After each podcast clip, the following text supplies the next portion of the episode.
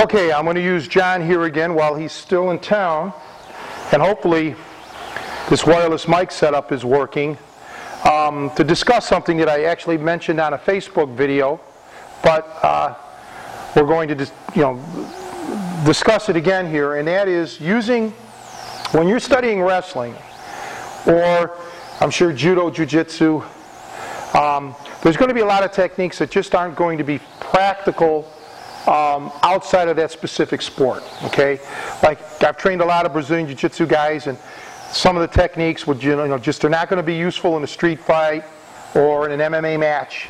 Um, same with wrestling. There's going to be techniques in wrestling that are just not going to be utilized or could actually get you in trouble. John has been showing me some catch wrestling videos and some of the techniques you know from other guys, and they're ridiculous as far as anything other than a sport where you're going to get pinned. Um, they, they open you up to submissions, they open you up to strikes, uh, and, and that, that kind of jazz. So you really got to take an inventory and you've got to start realizing hey, what techniques now are not going to pan out for me when I attempt to use them in a real life situation or even in a, in a competition type of situation. Um, and it gets a little more complex than just that. I may be gifted at a double leg takedown, but for John, because of his size, in a street fight um, or an MMA match where there's strikes, uh, that technique may not be viable because if you're slow, maybe I can kick you in the face or I can hit you or knee me in the head, knee you or choke you or something, right?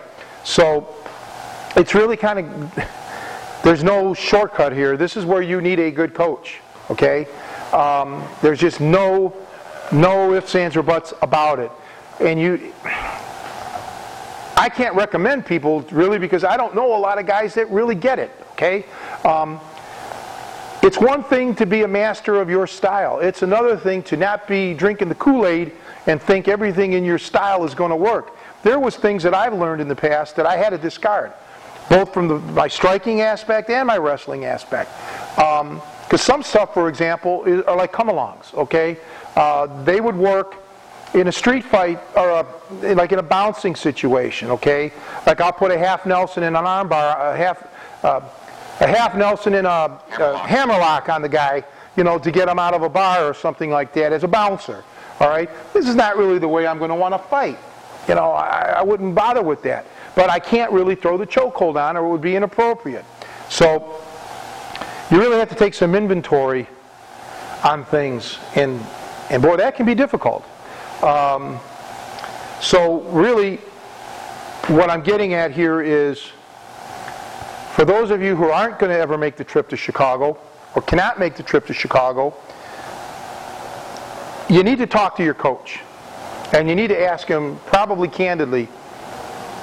Is there anything here that isn't going to work? You know, and I mean, I, I, you're very blunt, Tony, but I mean, say, are there certain techniques which are going to be less effective in a street scenario versus tournaments? And if, if, if it's somebody that's going to be really honest with you, there should be Brazilian Jiu-Jitsu teachers and Judo teachers and so forth that recognize this is great for sport of terms. Even with amateur wrestling, there's things that are great for sport of terms, but they're not necessarily going to be applicable or recommended at all for doing in outside of that set.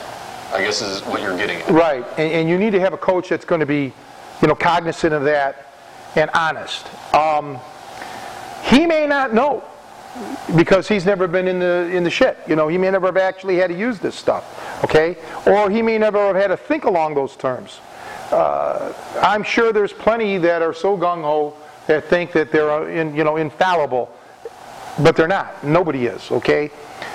Even techniques for me that worked 20 years ago are not going to work for me now, okay? Because I don't have the physical attributes like I did. Um, you know, maybe I'm not as fast, or maybe I'm just in pain, or I'm, you know, I'm sore, or whatever. I can't pull them off.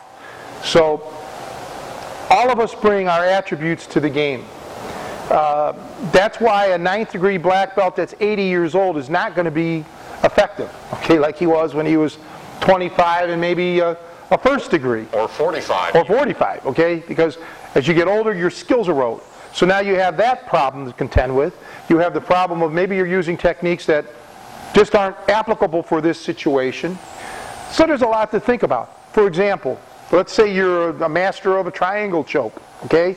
The jiu-jitsu, you fall down, the judo guys, you know, you, they get them in the front with their, with their legs. Maybe that's your move. You can get that on anybody. Well, what if you're on a train, or you're on a bus, or you're in a car, you're somewhere where you, that, that triangle choke is no longer going to be applicable, okay? Your takedowns, you're an Olympic Greco guy, you can throw anybody anywhere, but you're in a position you're in a place where you just can't do that, okay? What now, okay? So there are things that you have to really think about, you know, and take an inventory on and say, yep, I got this now. This will work in this scenario. And that's kind of like how when I fight on the ground, depending on where I'm at on his body, I know certain, I already know in my head, I don't even have to think about this. Certain locks just aren't going to work. Don't even think about it because they're not available here. Okay? Now if I do this or this or this, now I might bring his leg into play, let's say. Now I can leg lock him. It's, it's quick, quick, instant inventory that you have to take to realize that, man, I got a chance at things or I don't. You know, um, I've seen a lot of guys, though, what really bothers me is I know what they're up to, all right? I know that they want to do tournaments or MMA, and they're just training in techniques that just are never going to work.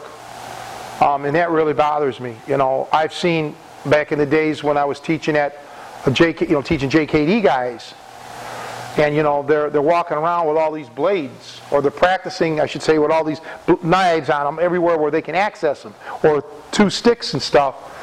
That's great. You can do things I can't do. But how often are you going to be walking around with these sticks? How often are you going to have access to something that's going to simil- you know, be similar to those sticks? You know, I remember this is back in the 90s.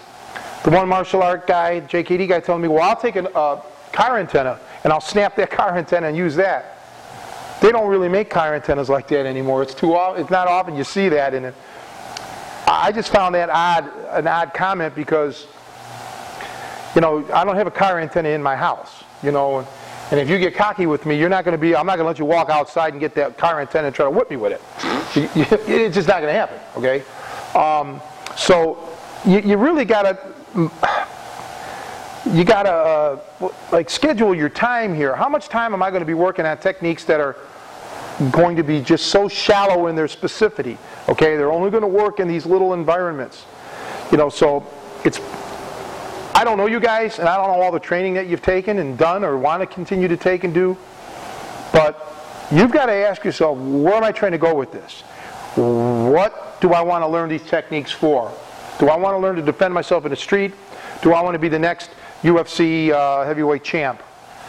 And I think work your way backwards from there and find out, hey, okay, these skills just are not are not going to help me. Okay, um, learning how to grab a gi, you know, learning all of that stuff is not going to help you, no matter what they try to tell you, if you want to be an MMA guy, because you can't wear the gi in the MMA, right? Uh, you know, so think along those lines. What do you have to add? There, I mean, there's re- really not much. I mean, you I mean, as kind as you've gone, you, you have to train certain things for the sport that you're going in. But if you're not necessarily training specifically for that sport, or you've already been in that sport for a while and you want to cross over either to another one, or if you just want to know what works in that non-sportive environment, there, there are just certain things you've got to ditch. And it's not because they don't work in certain situations, it's just that they're not applicable to what you're doing right now. So sometimes you, you've just got to kind of let go. I mean, that, that's really the biggest thing I can add to it at this at this point. All right, guys. So I hope you heed that advice, and uh, we'll see you next, or at least I'll see you next time.